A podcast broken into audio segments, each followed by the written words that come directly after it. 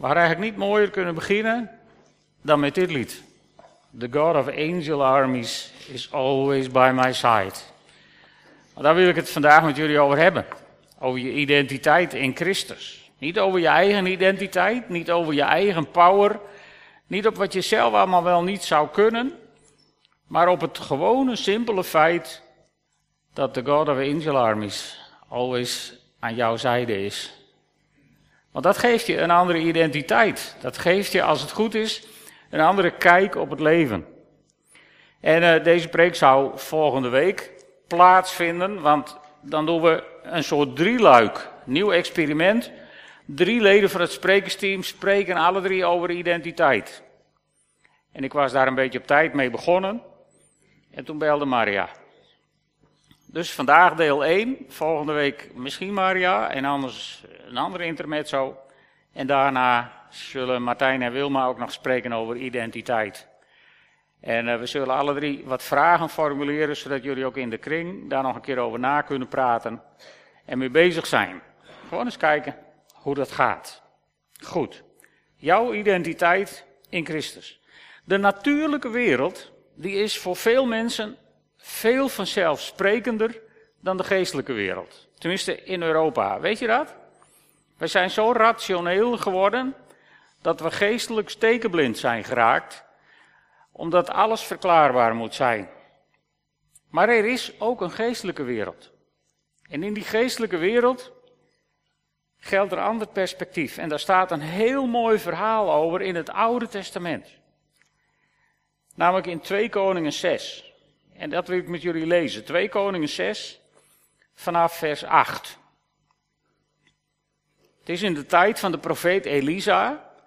En die heeft in de context van ditzelfde hoofdstuk, die heeft net uh, met de profetenclub een uitje gehad waarbij hij uh, een bijl liet bovendrijven in de Jordaan. En daarna begint dit verhaal. Vers 8. De koning van Aram, Aram, oftewel Syrië, het huidige Syrië. De koning van Aram voerde oorlog tegen Israël. Telkens als hij in overleg met zijn bevelhebbers besloot om bij een bepaalde plaats zijn kamp op te slaan, liet de godsman Elisa, de koning van Israël, waarschuwen dat hij uit die buurt moest wegblijven, omdat de Arameërs daar een aanval beraamden. De koning van Israël liet dan de inwoners van die plaats, die de godsman had genoemd, waarschuwen en zorgde ervoor zelf uit de buurt te blijven. Dat ging zo keer op keer, tot grote ergernis van de koning van Aram. Ja, vind je het raar. En uh, dan gaat het verder. De koning van Aram, die riep zijn bevelhebbers bij zich en vroeg hun, zeg maar, wie van onze mensen hult met de koning van Israël?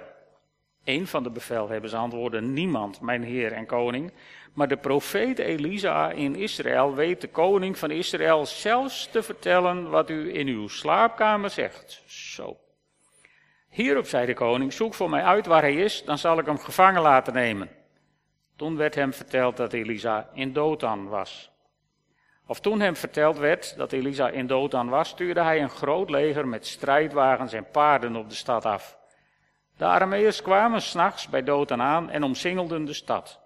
Toen de bediende van Elisa de volgende morgen opstond en naar buiten kwam, zag hij dat de stad omsingeld was door een leger met strijdwagens en paarden. Wat moeten we beginnen, heer, riep hij uit. Zijn meester antwoordde, wees niet bang. Wij zijn met meer dan zij.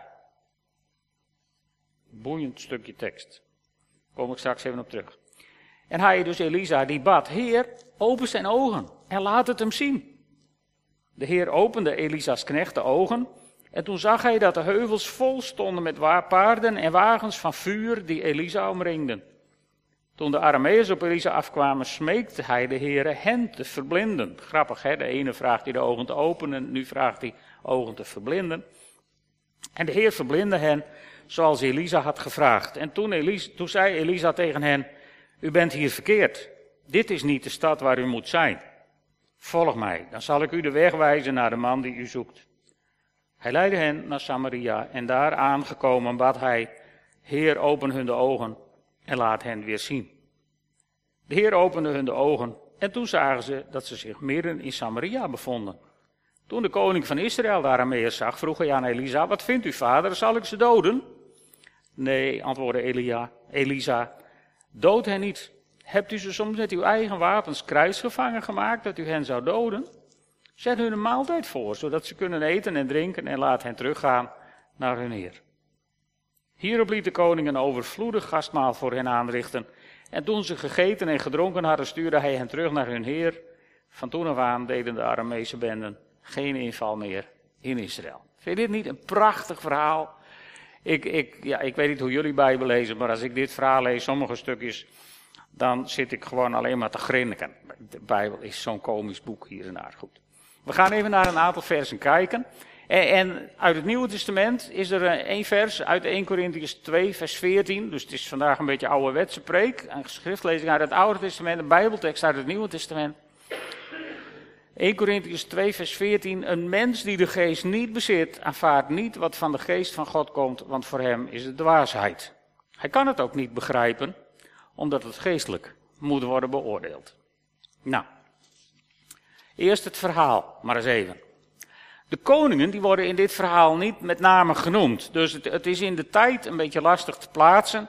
Maar onderzoekers gaan ervan uit dat het uh, speelt in de tijd waarin Ben-Hadad de tweede koning was van Syrië. En uh, Joram, een van de nakomelingen van Agab en Isabel, die was koning van Israël. In die tijd moet je dit plaatsen. En uh, bij alles wat Ben-Hadad probeert, blijken de Israëlieten voorbereid te zijn. En dat is natuurlijk buitengewoon frustrerend. En uh, als je alleen met menselijke ogen kijkt, kom je tot dezelfde conclusie als Ben Hadad. Er moet hier een verrader in de tent zijn. En dat vraagt hij dan ook aan zijn mensen. En dan is er, en, en, dan is er één van zijn bevelhebbers en die zegt niemand, mijn heer en koning, maar de profeet Elisa in Israël weet de koning van Israël zelfs te vertellen wat u in uw slaapkamer zegt. Nou, dat is koning Benadad net een brug te ver. Dat vindt hij te veel van het goede. En, en koning Benhadad, die had, bezat duidelijk de geest niet. Hij kon ook niet met wat via zijn bevelhebber door de geest van God tot hem kwam. Hij kon dat gewoon niet plaatsen. Voor hem was het dwaasheid. Maar ja, hij had ook geen geestelijke ogen. Dus hij denkt in menselijke termen en daarom dacht hij, van als ik nou Elisa gevangen laat nemen, in de gevangenis gooien of uh, ombrengen waarschijnlijk, dan is het probleem opgelost. Hij had niet in de gaten dat God het niet eens was met wat hij aan het doen was. Want dan was hij gewoon naar huis gegaan en, en, dan had hij de missie gestaakt. Maar zo Ben had dat niet, want hij snapt dat niet. En uh, die vond het waarschijnlijk ook te dwaas om aan te denken. Maar goed, ze gaan erheen. En die stad waar Elisa verbleef, die werd s'nachts omsingeld. En de volgende ochtend ziet die knecht van Elisa, die ziet, staat hier, hè, dan zag hij, hij zag, en hij zag alleen maar een legermacht rondom de stad liggen. En hij raakt helemaal in paniek. Want hij denkt, nou, dit gaat me de kop kosten op zijn minst een belegering dat je allemaal verhongert, of de stad veroveren en iedereen ombrengen. Dat was in die tijd zo'n beetje de praktijk.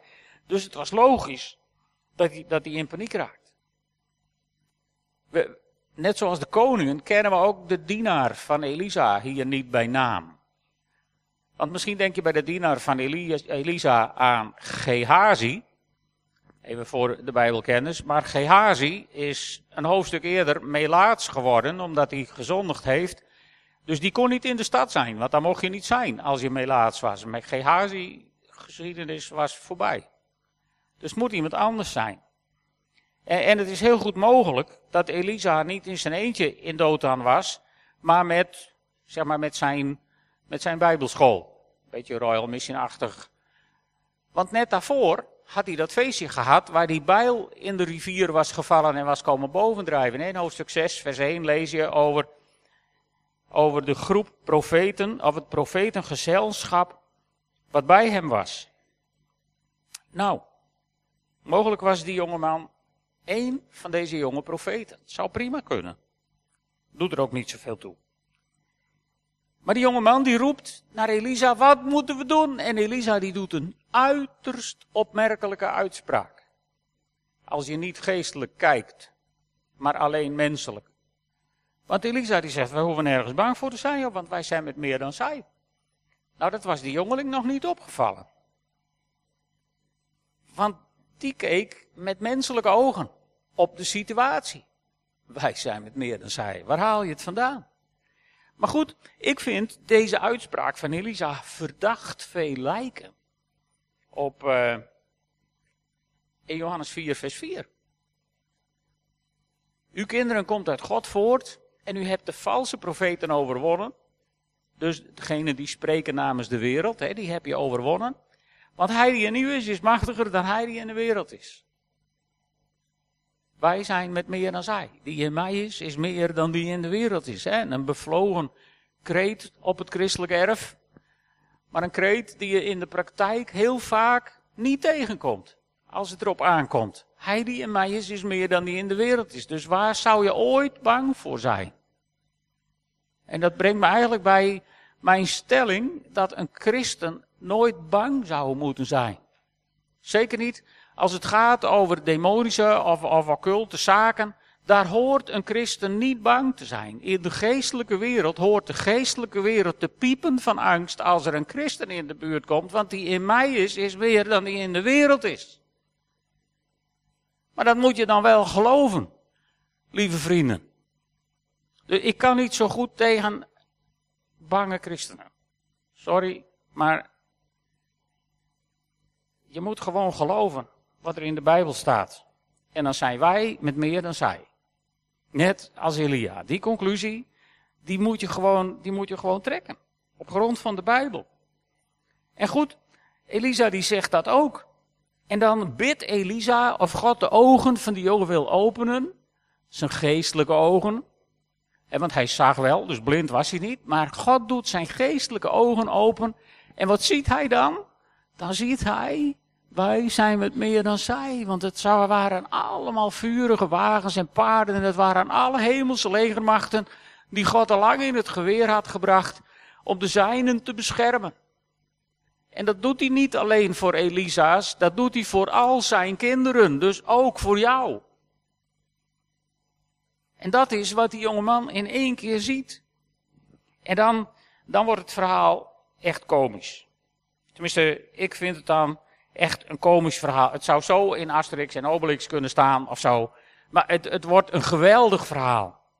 Want die Arameërs die komen de stad in. En, en Elisa, die was natuurlijk niet bang, hè? dus die, die, die was hem tegemoet gegaan. En uh, die Arameërs die komen bij Elisa en zeggen, wij, wij zoeken Elisa. Weet je ook waar hij is? Ze zagen het gewoon niet. Nou, dat vind ik mooi. Dat doet mij denken aan twee dingen. Ten eerste aan deze Bijbeltekst uit Johannes 14, vers 17, vlak voor het laatste avondmaal. Dit vindt plaats tijdens de gesprekken die ze aan tafel hebben, tijdens het laatste avondmaal of in de aanloop daar naartoe. En dan vertelt Jezus dat hij weg zal gaan van deze wereld, maar dat hij hen de trooster zal zenden of een plaatsvervanger, de Heilige Geest. En dan zegt hij in vers 17, de wereld kan hem niet ontvangen, want ze ziet hem niet. En ze kent hem niet.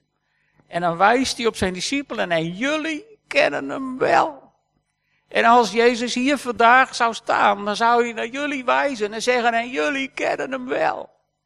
Misschien twijfel je daar wel eens aan en misschien laat je je wel eens aanleunen dat jij niet zoveel hebt met de Heilige Geest, omdat hij wel aan anderen is gegeven en niet aan jou. Jezus wijst jou aan vanmorgen en hij zegt, en jullie kennen hem wel, jij kent hem wel. Maar je moet het geloven, je moet erin gaan staan. En dan zullen je geestelijke ogen open gaan en dan zul je zien dat de geest van God in jou woont. En in jou werkt. En jou gebruikt.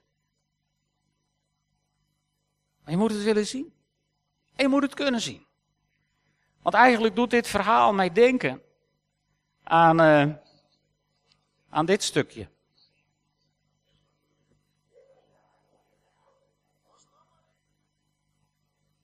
Zie je? Hier moest ik aan denken toen ik dit verhaal las. Die mannen staan voor Elisa, een foto ernaast. Wij zoeken Elisa, maar ze hebben de goede bril niet op, namelijk die van God. En ze zien het gewoon niet. En Elisa, heel komisch, die smeerlap, die zegt, Jullie zijn hier helemaal verkeerd. Helemaal verkeerd hoor. Maar weet je, ik zal jullie helpen. Ik breng jullie wel even. En zo gaan ze als blinde paarden, letterlijk blinde paarden, hè, want God heeft zelfs hun fysieke ogen verblind. En dan zie je ze mooi, allemaal netjes achter Elisa aan. En dan staan ze op het marktplein, midden in Samaria. En dan zegt Elisa tegen God, nou, doe ze de ogen maar weer open. En dan staan die mensen... Want daar wilden ze niet heen. En de koning met zijn hele leger, die staat om hen heen. Dit niet een prachtig verhaal. Dit is, God is soms zo komisch. Ook hier. En er staan al die Arameërs daar. En de koning van Syrië, die, uh, nee, de koning van, van, van Israël. Die denkt, nou, kat in het bakkie, deze die krijg ik zo op een presenteerblaadje aangeleverd. En die Syriërs, die kijken me eraan. En die zeggen, waren we nou maar naar uh, gegaan? Maar ja, dat had ze niet gered. Want ze konden niet geestelijk zien. Ze konden het gewoon niet. Want de geest van God was niet in hen. Maar goed, de koning van Israël, wou ik zeggen, die, die dacht een gemakkelijke buiten hebben. En die wil ze doden. En het grappige is, Elisa die zet hem op zijn nummer. En die geeft hem vervolgens, een paar duizend jaar voor de conventies van Genève, geeft hij Elisa een, recht, een, lesje in humanitaire oorlogsrechten. Die lessen die geef ik soms ook voor het Rode Kruis, dus dat spreekt me dan weer bijzonder aan vanuit een andere hobby. Denk ik, ja, dit is het. Krijgsgevangenen, die moet je goed behandelen. Tenminste tegenwoordig. En uh, Elisa die zegt, ja, geef ze te eten en te drinken. Dus koning Joram die richt een geweldig slotdiner aan van dit bijbelverhaal. En nadat ze goed gegeten en gedronken hebben, gaan ze naar huis. En dan staat er zo'n heel simpel zinnetje aan het eind van het verhaal. Een heel simpel zinnetje. Van toen af deden de Aramese bendes geen invallen meer in Israël. Met andere woorden, God had Israël bevrijd en verlost. Gewoon om sommige mensen even te laten zien hoe de geestelijke wereld er werkelijk voor staat. Want er was geen zwaard getrokken. Er was geen geweer afgeschoten, dat hadden ze ook nog niet, maar goed, figuurlijk even. Er was geen bloed gevloeid. Het had niemand pijn gedaan. Ja, hooruit, eh, geestelijk, die Arameërs, die hadden zich natuurlijk vreselijk voor schut voelen staan, maar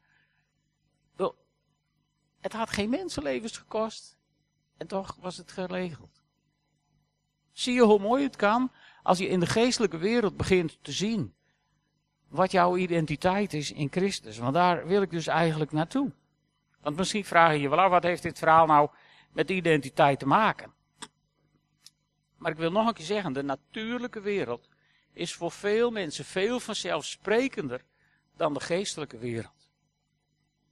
En heel veel mensen, die halen hun identiteit niet uit het feit dat ze de geest van God wel kennen en dat Jezus in hun woont, Heel veel mensen halen hun identiteit uit hun baan. Of uh, uit hun bezit. In een zeker dorp in de omgeving misschien tegenwoordig wel op wat jouw lot waard was. Ja, daar kun je je identiteit aan ontlenen. Sommige mensen ontlenen hun identiteit aan het vader of moeder zijn. Het is geweldig om vader of moeder te zijn. Maar als daar je, je, je zijn van afhangt, dan mis je iets. Als dat je identiteit moet bepalen. Er zijn ook mensen die halen hun identiteit uit het feit dat ze de vrouw zijn van. Of de man zijn van, of de zoon zijn van, of de vader zijn van. Sommige mensen halen hun identiteit uit hun uiterlijk, uit hun afkomst. En dat kunnen dan weliswaar irritante eigenschappen zijn bij sommige mensen, maar dat zijn dan nog positieve identiteit. Er zijn ook heel veel mensen die halen hun identiteit uit de diagnose van de dokter. Uit de ziekte die ze hebben. Ja, ik ben puntje, puntje patiënt. Ben je niet in de eerste plaats een kind van God? Ben je niet in de eerste plaats een tempel van de Heilige Geest? Is dat niet veel belangrijker dan welke andere identiteit dan ook? Door al die andere dingen die ik net noemde. Die hangen aan de buitenkant van de tempel. Die mogen het voor de voorhoofd niet eens binnen. Maar binnen in de tempel van de Heilige Geest woont toch de Heilige Geest. Maar zeg je dat wel eens tegen iemand? Als het gaat over wie je bent, oh, ik ben Willem Borsma, een tempel van de Heilige Geest. Ik moet eerlijk bekennen, ik heb het nog nooit uitgeprobeerd, maar, maar ik ben wel heel nieuwsgierig naar de gezichten, dus misschien gebeurt dat een keer. Wie weet. Maar goed, je identiteit ligt dus niet in de fysieke wereld. Je identiteit als kind van God ligt primair in de geestelijke wereld. En die tekst hebben we al gezien, hè, waar. Uh, oh, dat ging over het slotmaal. En uh, de, de, de, geestelijke wereld kan hem niet ontvangen, want ze ziet hem niet en kent hem niet. Maar jullie kennen hem wel. Dat is voor mij eigenlijk het belangrijkste zinnetje uit de hele preek van deze ochtend. Jullie kennen hem wel. Want hij woont in jullie en hij zal in jullie blijven. Dit zijn woorden van Jezus zelf. En uh, mijn gewoonte is van als Jezus het zegt, dan is het gewoon zo. Daar kun je heel lang over discussiëren en dan kun je alle theologieën van deze aarde op loslaten. Maar als Jezus het zegt, is het gewoon zo. Punt. Dus. En uh, weet je, het mooie is, als je hem kent, kun je ook geestelijk zien. Daar heb je geen wonder voor nodig, daar heb je ook geen gebed van een profeet voor nodig, daar hoeft ook de spreker je de handen niet voor op te leggen. Als Jezus zegt dat het zo is, dan is het zo. Dat moet je gewoon geloven. En vanuit dat geloof moet je soms je ogen wel eens even sluiten voor de fysieke realiteit om je heen. Let op, ik zeg even, want als je je ogen permanent sluit voor de fysieke realiteit om je heen, wordt je wereld vreemd. En dan bereiken wij de wereld niet meer en voldoen we niet aan onze opdracht. Dus zo bedoel ik het niet. Maar soms moet je je even niet laten overweldigen door wat er fysiek op je afkomt. Maar moet je even je wereldse ogen dicht doen. En je geestelijke ogen even wijd openzetten. En even kijken naar de geestelijke realiteit in deze wereld. Want onze nieuwe identiteit, beste mensen, in Christus, is een feit. Dat is klaar door het volbrachte werk van Jezus Christus aan het kruis op Golgotha. Daar is dat beslist en besloten. En daar moet je je op richten. Want God ziet jou zo, de engelen zien jou zo en neem van mij aan, de demonische wereld ziet jou ook zo. Als een nieuwe schepping, als een kind van God. Maar goed, dit is de belangrijkste. Jezus die zei het. Want Jezus die zegt aan het eind van zijn tijd op deze wereld tegen zijn discipelen, hou dit voor ogen. Moet je even, alleen dat al, hè? hou dit voor ogen. Met andere woorden, waar focus je op? Nou, Jezus zegt, hou dit maar voor ogen. Ik ben met je alle dagen tot aan de volleinding van de wereld. Laat dat zijn waar je blik op gericht is. Primair. Nou, dat is natuurlijk geweldig. Ik ben met jullie. Dat is, dat, dat, dat, daarom zijn wij met meer dan zij. Hè? Daarom is die in ons is machtiger dan die in de wereld is. Want dit is gewoon wat Johannes in zijn brief schrijft, is de vervulling van wat Jezus zei aan het eind van Matthäus. En uh, misschien voel je dat niet altijd zo. Maar wat je voelt, of wat je ziet, of wat je hoort, dat kan nog zo overweldigend zijn. Het is niet de geestelijke realiteit. Maar wat je geestelijk ziet, dat is wat er echt toe doet in deze wereld.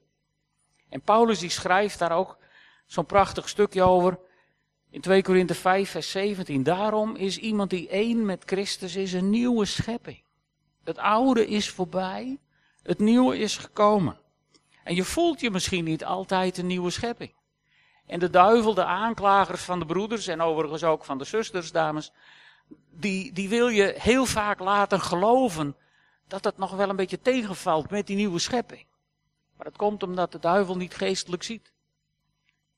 Want het valt niet tegen, je bent een nieuwe schepping. En wat je voelt en wat je hoort, En wat je denkt, dat kan ontzettend overweldigend zijn. Maar geestelijk gezien is dit een van de realiteiten die er echt toe doet. In Christus ben je een nieuwe schepping. En beste mensen, nu is de keuze aan jou. Jezus heeft je duidelijk gemaakt hoe het zit. Paulus heeft je duidelijk gemaakt hoe het zit. Ik heb geprobeerd daar een kleinigheid aan bij te dragen. Maar nu is de keuze aan jou. Waar focus je op? En ik neem je nog één keer mee naar een Bijbeltekst uit Colossensen 3. Als je nou met Christus uit de dood bent opgewekt, dus een nieuwe schepping bent, het oude is voorbij, het nieuwe is gekomen, je bent met Christus uit de dood opgewekt, streef dan naar wat? Boven is. Houd dit voor ogen, zei Jezus. Streef dan naar wat boven is en niet wat op de aarde is. Of uh, waar streef naar wat boven is, waar Christus zit aan de rechterhand van God.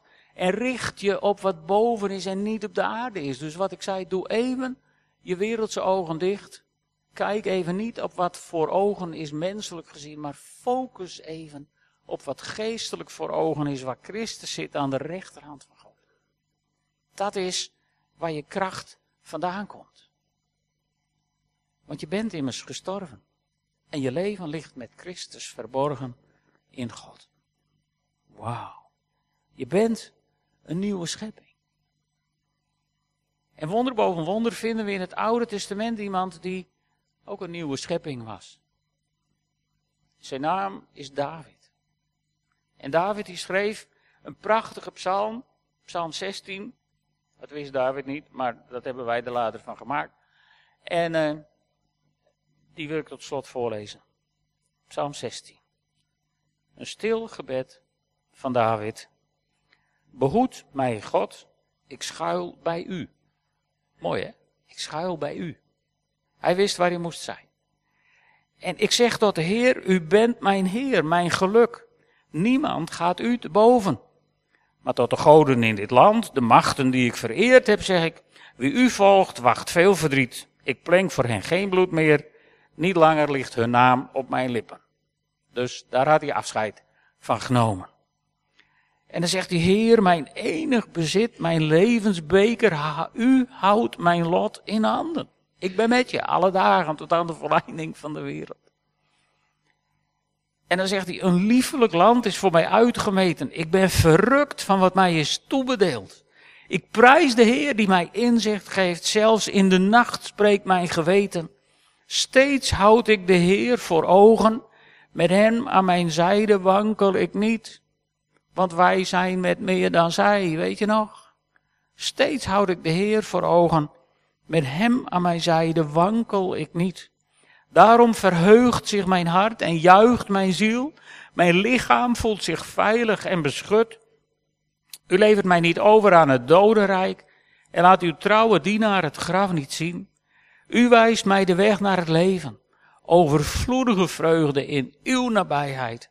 Voor altijd een liefelijke plek aan uw zijde. Die laatste versen gaan over je eindbestemming. Hè? Dan zul je de dood niet zien, maar je zult door God verhuisd worden naar een liefelijke plek aan zijn zijde. Maar gedurende die hele tijd, voordat het zover is, zijn die eerste versen daar. Steeds houd ik de Heer voor ogen en met hem aan mijn zijde wankel ik niet. Dat valt soms niet mee. Want soms kan het leven je voor hele nare verrassingen stellen. Maar mijn ervaring is dat als je dan focust op de Here, dan gebeuren er bijzondere dingen. En het is niet zo dat dan het erge wat je bedreigt er plotseling niet meer is. Maar je ziet toch in je leven soms gebeuren wat, wat David ook beschrijft in, in de versen 3 en 4 van die psalm. Waar hij ook zegt niet meer te focussen op de dingen, op de bedreigingen uit deze wereld, maar zijn blik vestigt op de Heere.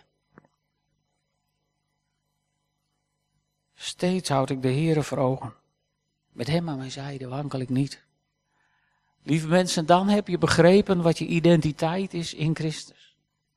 Dat is niet jouw identiteit. Dat is niet jouw power. Dan ben je niet psychisch plotseling een krachtpatser geworden die de hele wereld aan kan. Dan ben je misschien wel een heel afhankelijk kwetsbaar mensje geworden. Wat één ding zeker weet. Ik ben veilig en geborgen in Jezus Christus. Dus wie doet me wat? Dat mag je identiteit zijn in Christus. Zullen we gaan staan en samen bidden? Vader God, u kent ons allemaal zoals we hier zijn, hoofd voor hoofd. U weet hoe we in het leven staan. U weet ook, Heer, hoe vaak we de schuld van ons gedrag geven aan ons karakter. Maar ik bid u, Heere God, om, ja, ik bid of u in, in ieder van ons dat kwartje wilt laten vallen wie wij zijn in u. Heere, waar, waar dingen uit het leven van alle dag ons dreigende overweldigen. Bid ik u, laat ons zien wie we zijn in u. Open onze geestelijke ogen, Heer. En geef ons het lef om onze wereldse ogen af en toe even te sluiten. En alleen maar te zien op u.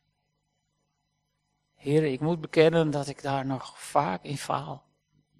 En me vaak laat overrompelen door dingen uit de wereld die op me afkomen.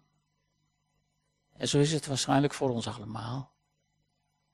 Daarom bid ik u, Heere God, overtuig ons zoals alleen uw Heilige Geest dat kan.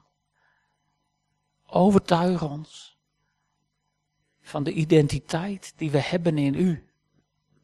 Heere, graveer die zekerheid in ons hart dat we echt een nieuwe schepping zijn. En dat dat oude echt voorbij is. En dat het nieuwe echt is gekomen. Brandmerk onze ziel, Heer. Met die zekerheid. Zodat het nooit weer uit ons weg zal raken. En geef ons de alertheid om te reageren als de wereld zijn kop opsteekt om ons angst aan te jagen. Ik dank u wel dat u dat doet. En dat uw geest in ons woont en dat u hebt gezegd, je kent hem, want hij woont in je. Die zekerheid. Heer, daar dank ik u voor in de naam van Jezus. Amen.